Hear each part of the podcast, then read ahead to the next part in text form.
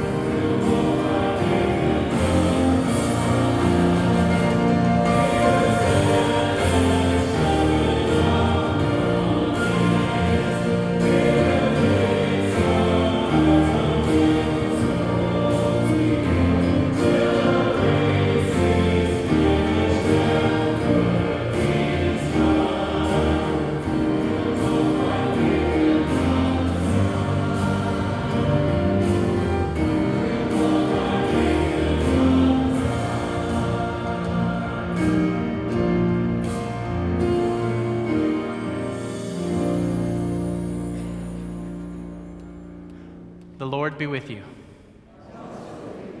Let us pray.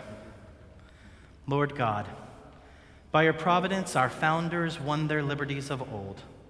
Grant that we and all the people of this land may have grace to exercise these liberties in righteousness and peace. Through Jesus Christ our Lord, who lives and reigns with you and the Holy Spirit, one God, forever and ever. Amen. I invite you to be seated for the reading of God's word.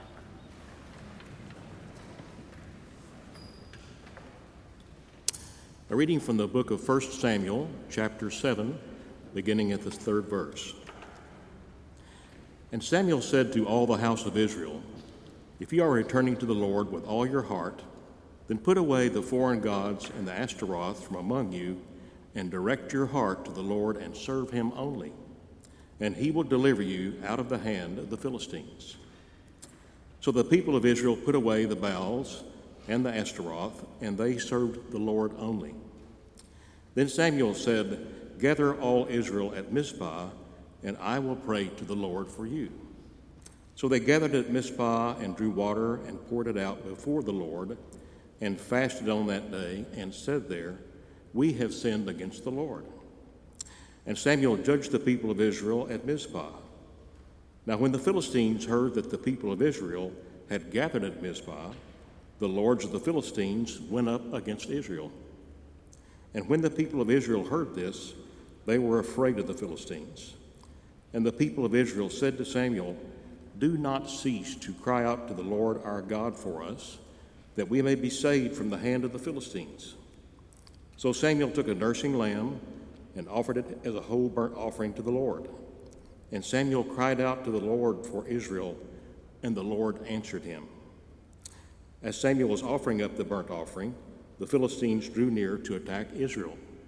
But the Lord thundered mightily with a sound that day against the Philistines and threw them into confusion, and they were routed before Israel. And the men of Israel went out from Mizpah and pursued the Philistines and struck them as far as below Beth-car.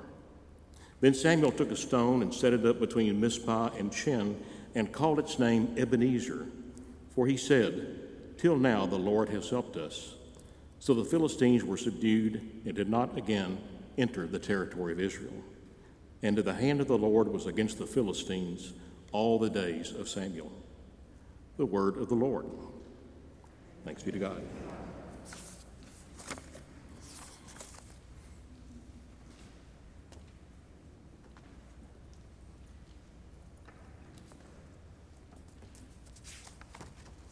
Please stand for the reading of the gospel.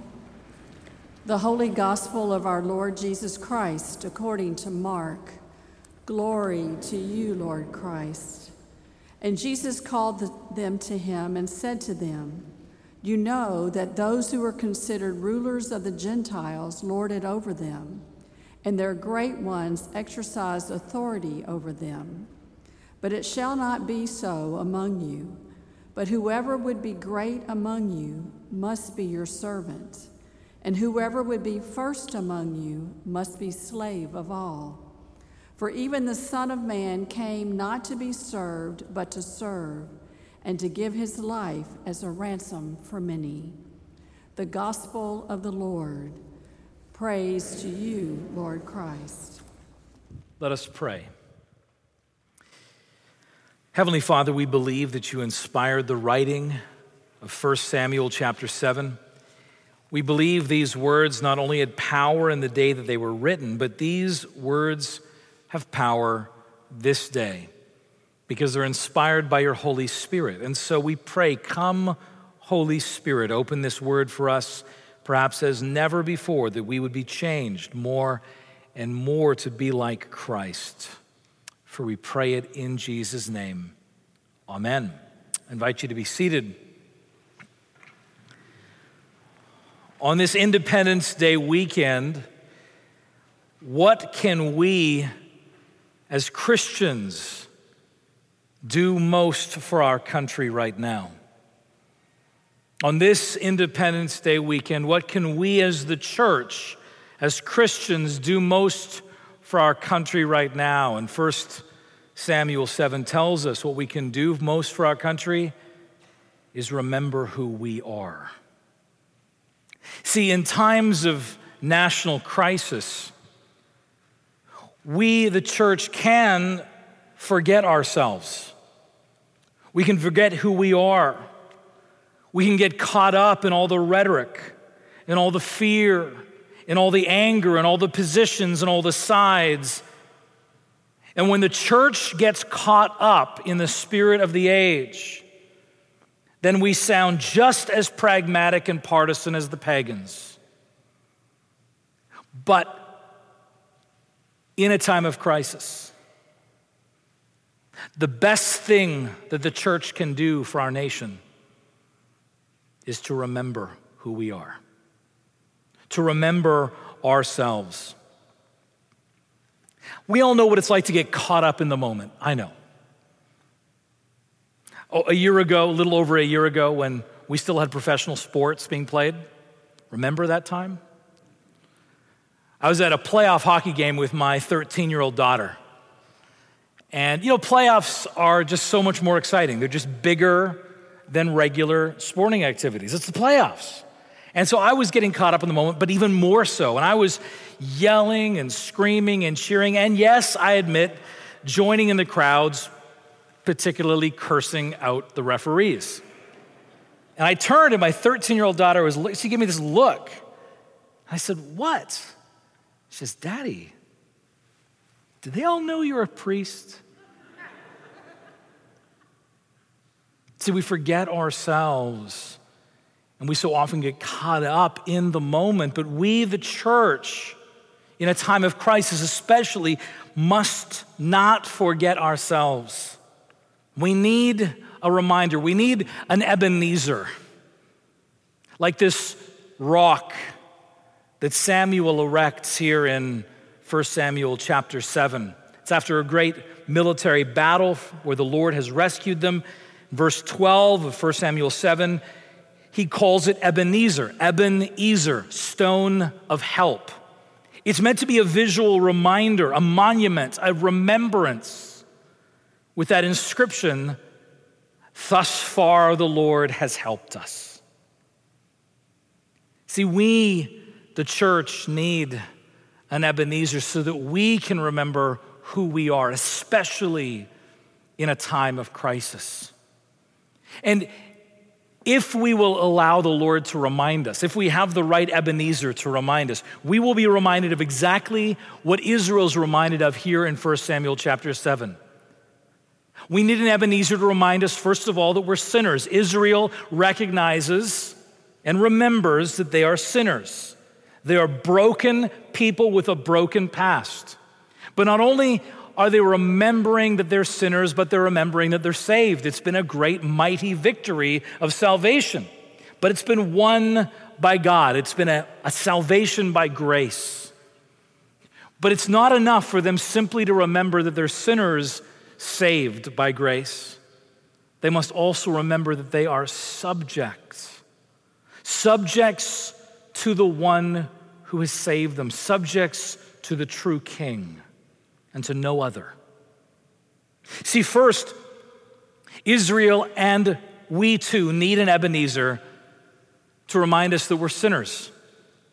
Verse 6 of 1 Samuel chapter 7, they gathered at Mizpah, drew water, poured it out before the Lord, and fasted on that day, and said there, "We have sinned against the Lord." They acknowledge their sin and their brokenness before God. And specifically what they're remembering is a moment of absolute failure 20 years earlier at that exact same spot. 20 years ago in that spot, Israel, due to its great unfaithfulness, had lost a military battle against the Philistines. The Ark of the Covenant had been stolen by the Philistine army. It was unthinkable. Hophni and Phinehas, the priests that accompanied them into battle, were killed in the battle. And when the high priest, Eli, their father, heard the news that they had died, he fell down dead. And Phinehas' wife, who was pregnant with Phinehas' son, went into early labor at the sound of her husband's death. And when the child came, she named the child in the precise truth of that moment. She named him Ichabod, which means the glory has departed. They were remembering this moment 20 years ago of great shame and guilt and sin. And the town nearby, in fact, was called Ebenezer. The stone that Samuel built, he called Ebenezer, but the town was also named Ebenezer, which is a way of reminding us that when God calls us to remember, he's saying, don't just remember the good stuff. You need to remember the hard times you've gone through as well. If not, you will lose perspective on what God has won for you. See, the difficulty is that we all, as Christians, can affirm Romans 3:23. Oh, all have fallen short of the glory of God. All have sinned and fall short of the glory of God. We say it, but our actions and our words so often, Walgreens is calling me, our action and our words so often undercut and show us that we have clearly forgotten that we are sinners. Because we see this most clearly in our outrage towards others. In the way that we get so worked up and get so filled with outrage towards one another, we are forgetting at some deep level who we are, sinners. You see, psychologists and philosophers are beginning to call the days that we are living in an age of outrage. That this outrage becomes a mechanism by which we can deal with our own sense of guilt by projecting that sense of guilt onto another, focusing on their guilt, a heinous victimizer, an oppressor, someone of another tribe or party, and they become the problem, and they become the scapegoat. It sounds so much like Luke chapter 18, where Jesus talks about two men going to the temple to pray, a Pharisee and a tax collector. And the problem is that the words that come out of the Pharisee's mouth here so often, if I'm honest, can come out of my own mouth. I thank you, God, that I'm not like other men, extortioners, unjust, adulterers, even this tax collector. I fast twice a week. I give tithes of all that I get. But the tax collector standing far off would not even lift his eyes towards heaven and simply said, have mercy on me, O God, a sinner. And Jesus says, that's man went home justified. We forget that though we are Christians and forgiven, that we are still sinners. We still fall into sin. As Brennan Manning, the author of the Ragamuffin Gospel, which is my clergy book pick of the month in our bookstore, now that we've reopened it, he says this of this mixed nature, sinner and saint, of what it means to be a Christian. He says, when I get honest, I admit I am a bundle of paradoxes. I believe and I doubt. I hope and I get discouraged. I love and I hate. I am trusting and I am suspicious. I am honest and I still play games. Aristotle said that I'm a rational animal. I say that I'm an angel with an incredible capacity for beer. As 1 John chapter 1, verse 8 says, if we say we have no sin, we deceive ourselves, and the truth is not in us. But if we confess our sins, God is faithful and just and will forgive us our sins and cleanse us from all unrighteousness. We need to remember, we need an Ebenezer to remind us that we are sinners. But not only sinners, we're sinners saved by grace. We're saved sinners. That's who we are. I love in verse 9 how we see the Gospels just so clearly pointed. I mean, you see Jesus again and again throughout the Hebrew Bible, but it's so apparent here in verses 9 and 10. Right, the Philistines are gathering near to destroy Israel. Interesting, Israel has gathered for a worship service of repentance, which many commentators have said means they didn't bring any weapons with them. They're completely unarmed. And the Philistines say, they've gathered, this is the moment, let's do them in yet again. And they gather in prayer. And in verse 9 of our text, we read these words, so Samuel took a nursing lamb and offered it as a whole burnt offering to the Lord. And Samuel cried out to the Lord for Israel, and the Lord answered him. And then these words, as Samuel was offering up the burnt offering, the lamb, the Philistines drew near to attack Israel, but the Lord thundered with a mighty sound against the Philistines that day, threw them into confusion, and were defeated before Israel. Do you hear that gospel? Ears to hear the gospel in this. As the lamb was being sacrificed, in the moment that the lamb was being sacrificed, the Lord thundered and saved them. It's precisely a picture of the gospel that is Jesus, the Lamb of God, as his cousin John the Baptist refers to him, behold, the Lamb of God who takes away the sin of the world, as that lamb would one day be crucified and sacrificed on Calvary. In that moment of sacrifice, God thundered. Actually, Matthew's version says there was an earthquake, and that was the moment of our salvation.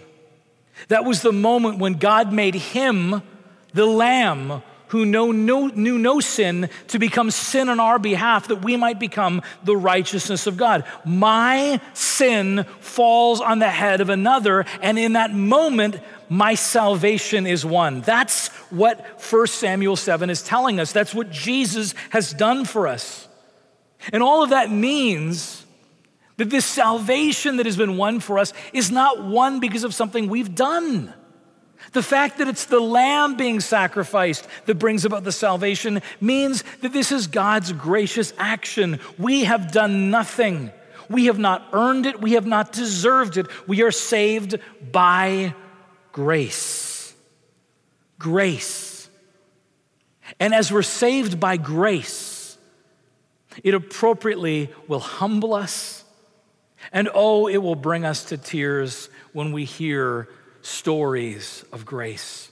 It's why I'm brought to tears every time I hear conversion stories. I love to hear conversion stories. One of my favorite conversion stories, which seems appropriate this week, it's not just Independence Day this weekend, but on the 1st of July is Canada Day, which, by the way, was the 4-year anniversary from when we moved here. Ironically, we moved to America on Canada Day in 2016. But I love the story of the conversion of John A. Macdonald, the first Prime Minister of Canada. Sir John A. Macdonald, who was brilliant with political wit and fire, but was a known drunk in the city of Ottawa.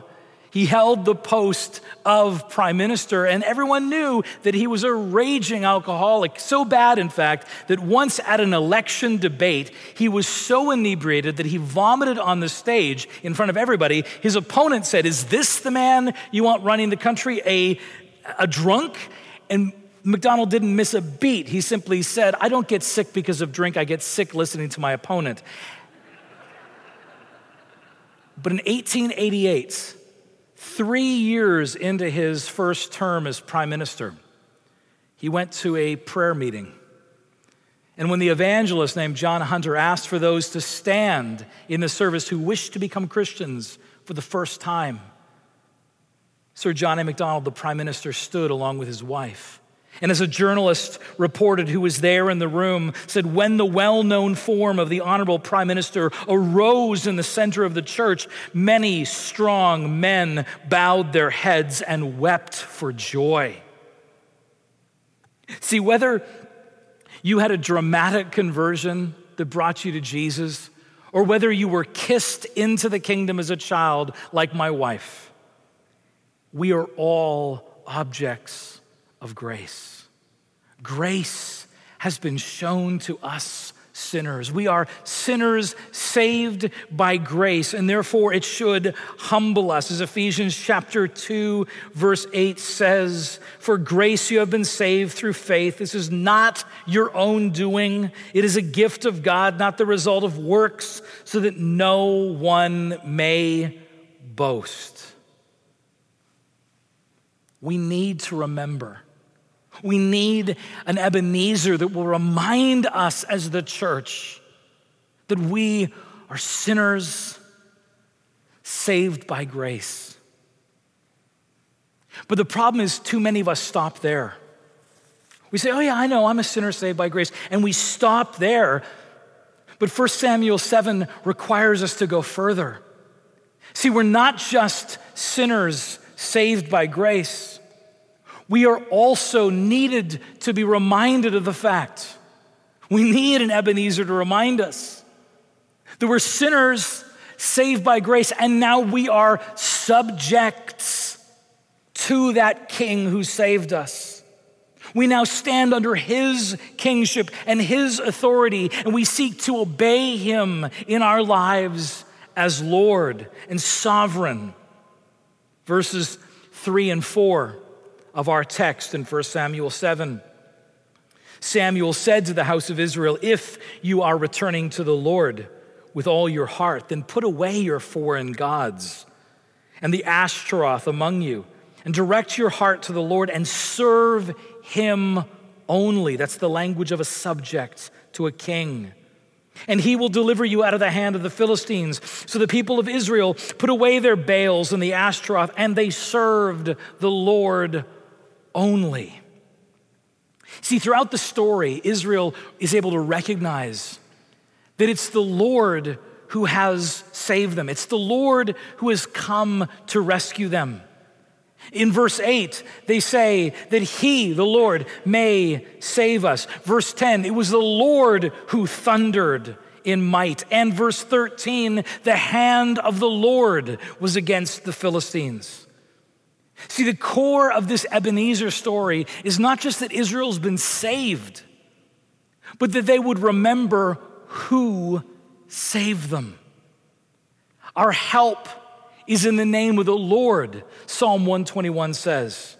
And what's amazing about that psalm, Psalm 121, our help is in the name of the Lord, one of my favorite psalms, is it begins like this. It says, I lift my eyes to the hills. From whence does my help come from? My help comes from the Lord, the maker of heaven and earth. You see, the context of Psalm 121, looking up to the hills are where all the temples and the shrines to the other gods would be. That's where all the other pagan houses of worship were, up in the hills, the high places. And the psalmist is asking, I look to the hills, is that where my help comes from? No, my help comes from the Lord, maker of heaven and earth. It is God who is our help. But friends, we are constantly confronted with the temptation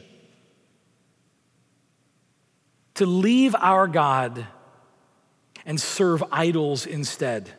And I'm not talking about little shrines you can find in people's houses with little carved images. Those are a problem. But I'm talking more deeply about the idols of our hearts that are so deceptive in our world. The idols of ideology or tribalism or partisanship or various leaders that may be among us. We have such propensity to turn our leaders into idols. We do it again and again. Interestingly, it's the next chapter, chapter 8.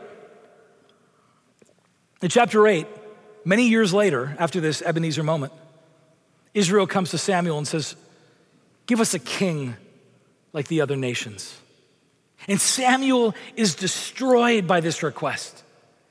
Even though we had this Ebenezer moment, you still have forgotten. Because as Israel asks for a king like the nations, what they're effectively saying, Samuel tells them, is you don't want God to be your king anymore. You want a human king like the nations. You don't want to have your king who is God, who you must trust by faith, without sight, going into your battles. No, you want a human king who you can look at and say, that's the one I put my trust in. And in doing so, you are rejecting the God who has saved you, and you are trusting in an idol. Our propensity to abandon God as our king and replace him with another, we do it all the time. It's what I call kingly creep. We are constantly creeping back to enthroning human kings and different ideologies and tribalism as our sovereigns instead of God. As Jeremiah chapter 2, verse 32 says, can a virgin forget her ornaments or a bride her attire? Yet my people have forgotten me days without number. As an immigrant, as a permanent resident of this nation who has two American flags hanging outside front of my house this weekend, I have to say, as an immigrant who is deeply committed to this nation, this is not about us rejecting civic authority.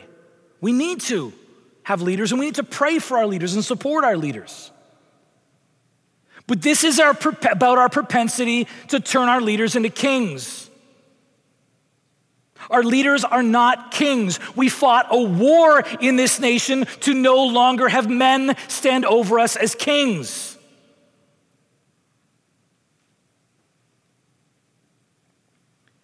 Our leaders are neither our greatest hopes nor the worst devils among us.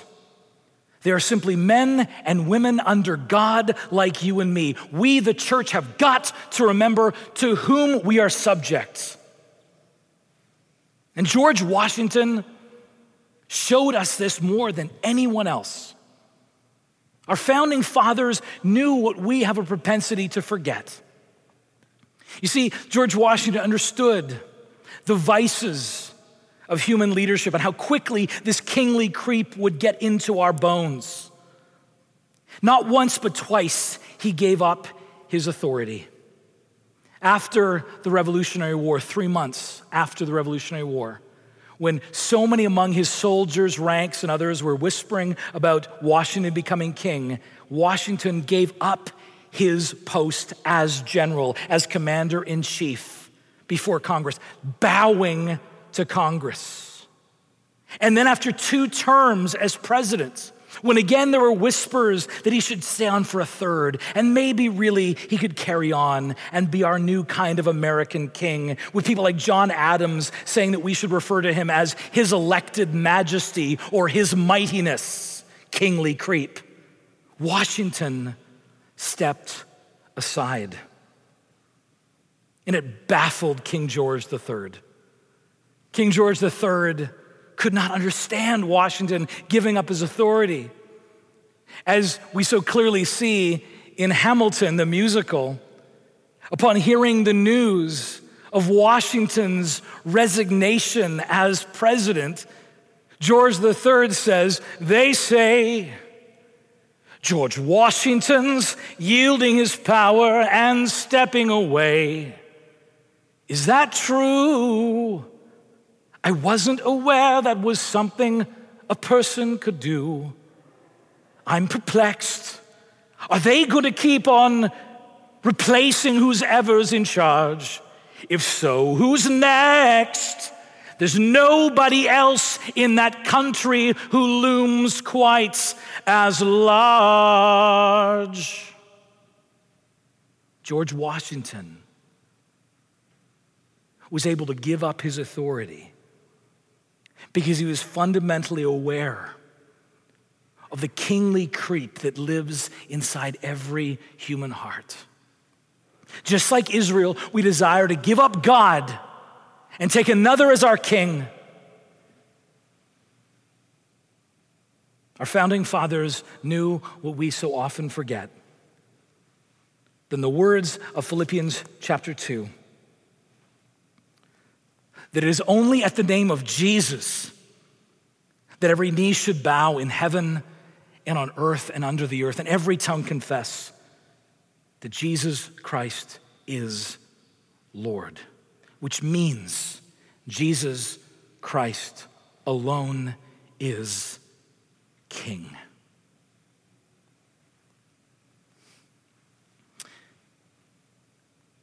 So how do we build such an Ebenezer? Well, we don't have to build it. Jesus, the King, has given us the Ebenezer, the stone of remembrance, the way that we will remember. He gives us this Ebenezer, this meal, so that weekly, we who are prone to forget God will be fundamentally reminded to the core of our being that we are sinners, saved by grace, and now invited to the King's table as his subjects. To him we obey. And it will be the King's words and the King's ideals and the King's morality that will be heard on our lips as we're sent out, because to him we are subject. Rather than people hearing the words of ideologies and partisanship and saying, "Oh, we clearly know where they're subject to." What can we most do for our country as Christians on this Independence Day weekend? We can remember who we are. Because we too often, in times of national crisis, forget who we are, the people of the King. We need an Ebenezer to remind us that we are great sinners, that we have been saved by grace, and that we are subjects of the one and true King. Here I lay my Ebenezer. Hither by thy help I've come, and I hope by thy good pleasure safely to arrive at home. Prone to wander, Lord, I feel it. Prone to leave the God I love. Here's my heart. Take and seal it. Seal it for thy courts above. And Samuel took a stone and set it up between Mizpah and Shen, and called its name Ebenezer, and said, "Thus far, the Lord has helped us." In the name of the Father, and of the Son, and of the Holy Spirit, amen. Let us stand together as we confess what we believe. We believe in one God, the Father, the Almighty, maker of heaven and earth, of all that is visible and invisible. We believe in one Lord Jesus Christ, the only Son of God, eternally begotten of the Father, God from God, light from light, true God from true God, begotten, not made, of one being with the Father. Through him all things were made. For us and for our salvation, he came down from heaven, was incarnate from the Holy Spirit and the Virgin Mary, and was made man. For our sake, he was crucified under Pontius Pilate. He suffered death and was buried. On the third day, he rose again, in accordance with the Scriptures. He ascended into heaven and is seated at the right hand of the Father. He will come again in glory to judge the living and the dead, and his kingdom will have no end.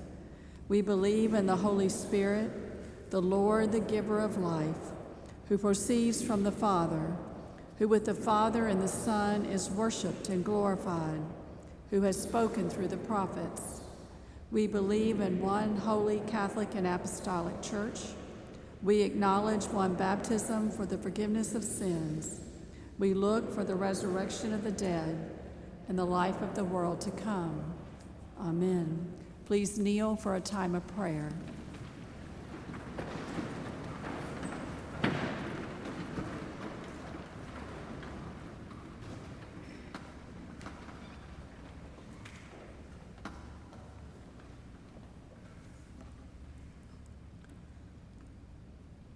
In peace we pray to you, Lord God.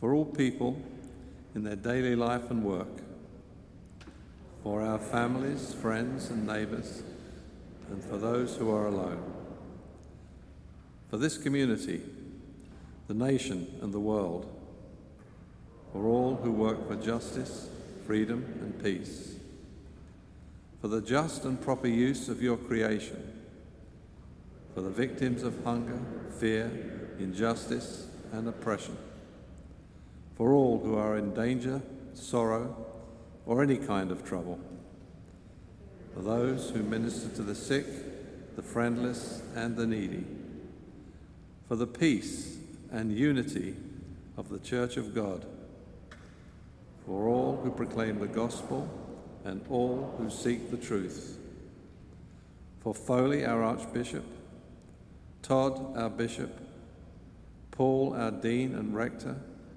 and all our clergy and lay leaders, for all who serve God in his church. Hear us, Lord, for your mercy is great. Let us humbly confess our sins to Almighty God. Most merciful God, we confess that we have sinned against you in thought, word, and deed, by what we have done and by what we have left undone. We have not loved you with our whole heart. We have not loved our neighbours as ourselves. We are truly sorry, and we humbly repent. For the sake of your Son, Jesus Christ, have mercy on us and forgive us, that we may delight in your will and walk in your ways, to the glory of your name. Amen. Almighty God, our Heavenly Father, who in his great mercy has promised forgiveness of sins to all those who sincerely repent and with true faith turn unto him, have mercy upon you, pardon and deliver you from all your sins, confirm and strengthen you in all goodness, and bring you to everlasting life through Jesus Christ our Lord. Amen. I invite you to rise. The peace of the Lord be always with you. Let's share that peace with one another, directly within our own families and indirectly with others.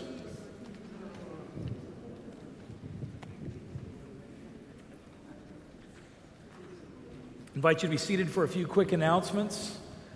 Again, welcome to Christ Church on this Independence weekend. We're so glad you're here. One thing that's wonderful about us continuing to worship and move forward, even with the various safety protocols in place, is that we have these little moments that remind us that things can, at least some things can continue as normal. You'll notice our back-to-school backpack, our drive for kids in need, we're able to start that up. That'll begin next Sunday.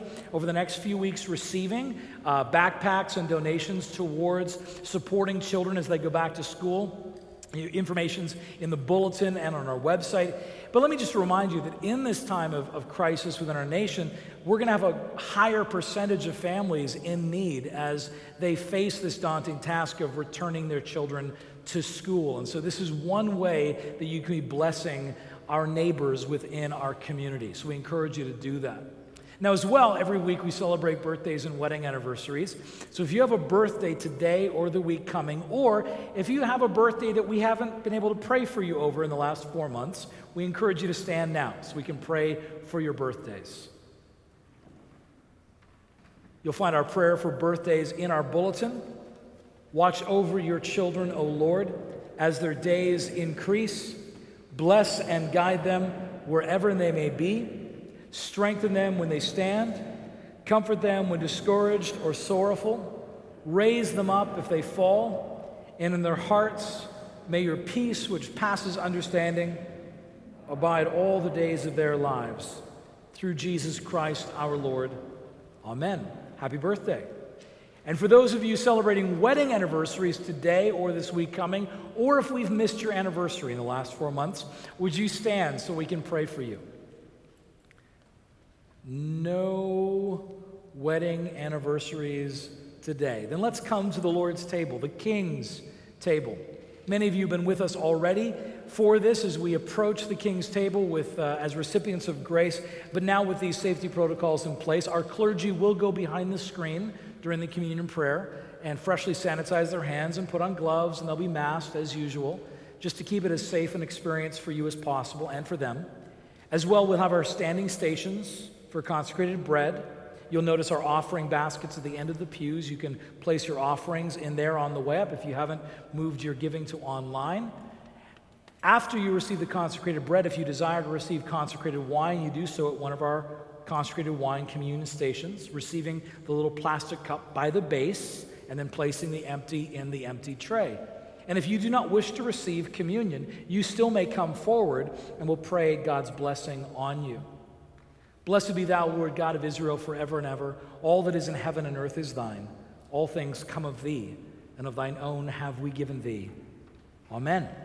Let us stand together for our preparatory hymn.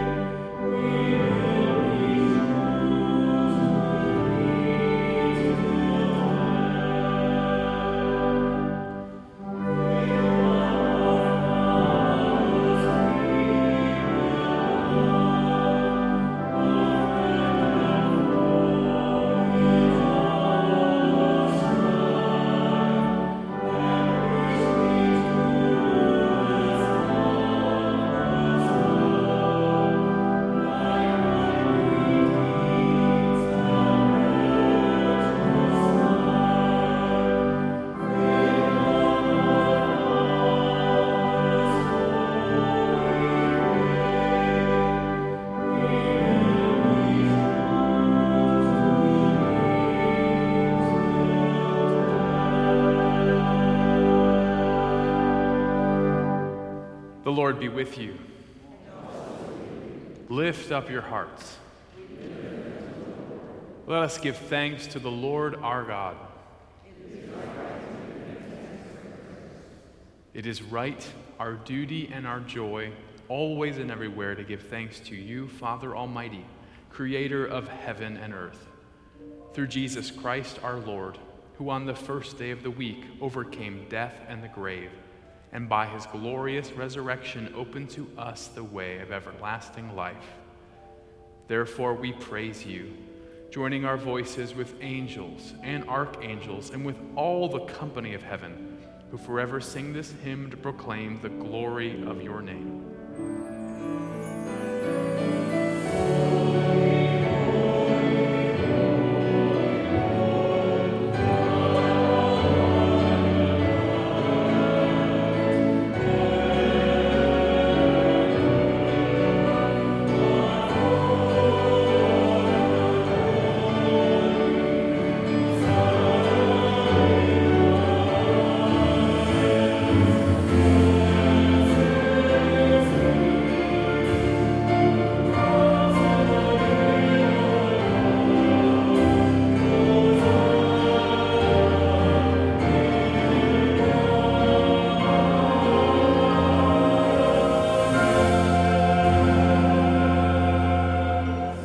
Please kneel as we continue in prayer.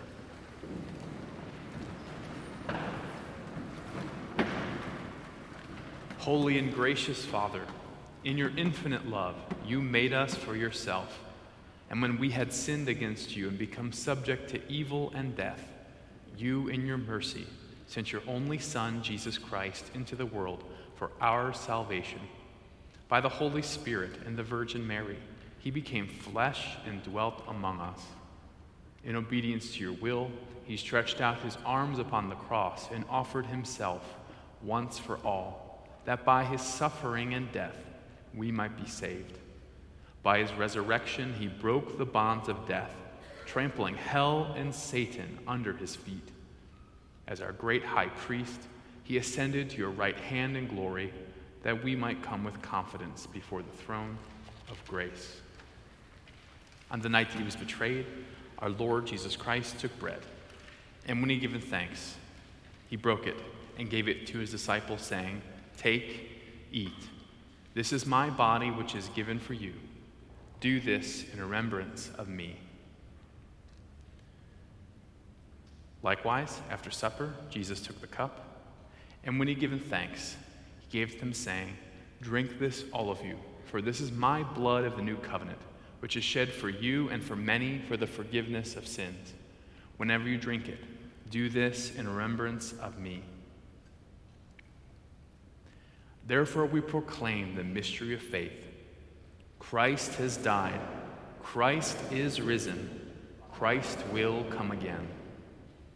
We celebrate the memorial of our redemption, O Father, in this sacrifice of praise and thanksgiving, and we offer you these gifts.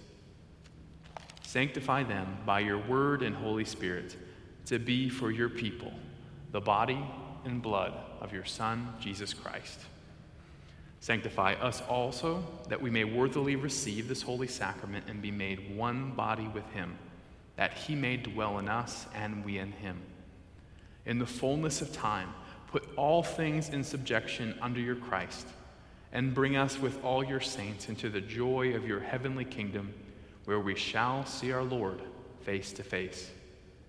All this we ask through your Son, Jesus Christ, by him and with him and in him, in the unity of the Holy Spirit. All honor and glory is yours, Almighty Father, now and forever. Amen. And now, as our Savior Christ has taught us, we are bold to pray, "Our Father, who art in heaven, hallowed be thy name. Thy kingdom come, thy will be done, on earth as it is in heaven. Give us this day our daily bread, and forgive us our trespasses, as we forgive those who trespass against us. And lead us not into temptation, but deliver us from evil. For thine is the kingdom, and the power, and the glory, forever and ever. Amen. Alleluia, Christ, our Passover lamb, has been sacrificed once for all upon the cross. Therefore, let us keep the feast. Alleluia. The gifts of God for the people of God. Take them in remembrance that Christ died for you, and feed on him in your hearts by faith with thanksgiving.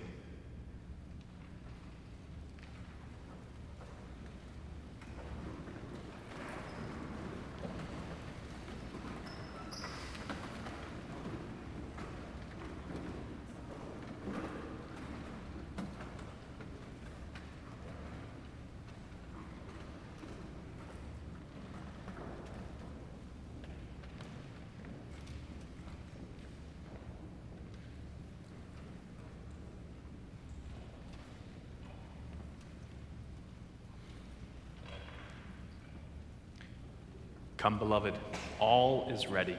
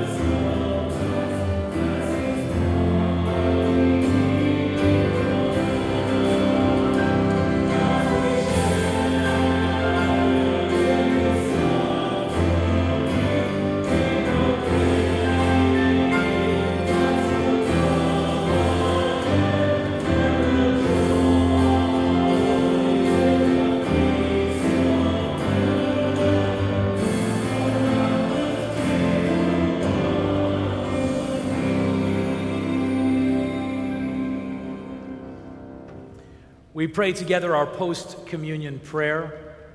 Heavenly Father, we thank you for feeding us with the spiritual food of the most precious body and blood of your Son, our Savior, Jesus Christ, and for assuring us in these holy mysteries that we are living members of the body of your Son and heirs of your eternal kingdom.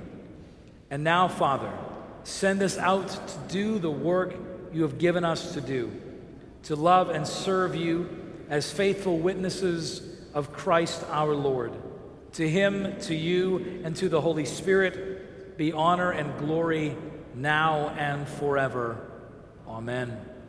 The peace of God, which passes all understanding, guard your hearts and minds in the knowledge and love of God and of his Son, Jesus Christ our Lord, and the blessing of God Almighty, the Father, the Son, and the Holy Spirit be amongst you and remain with you always. Amen. Let us go out into this Independence Day weekend singing together, "Lead On, O King Eternal."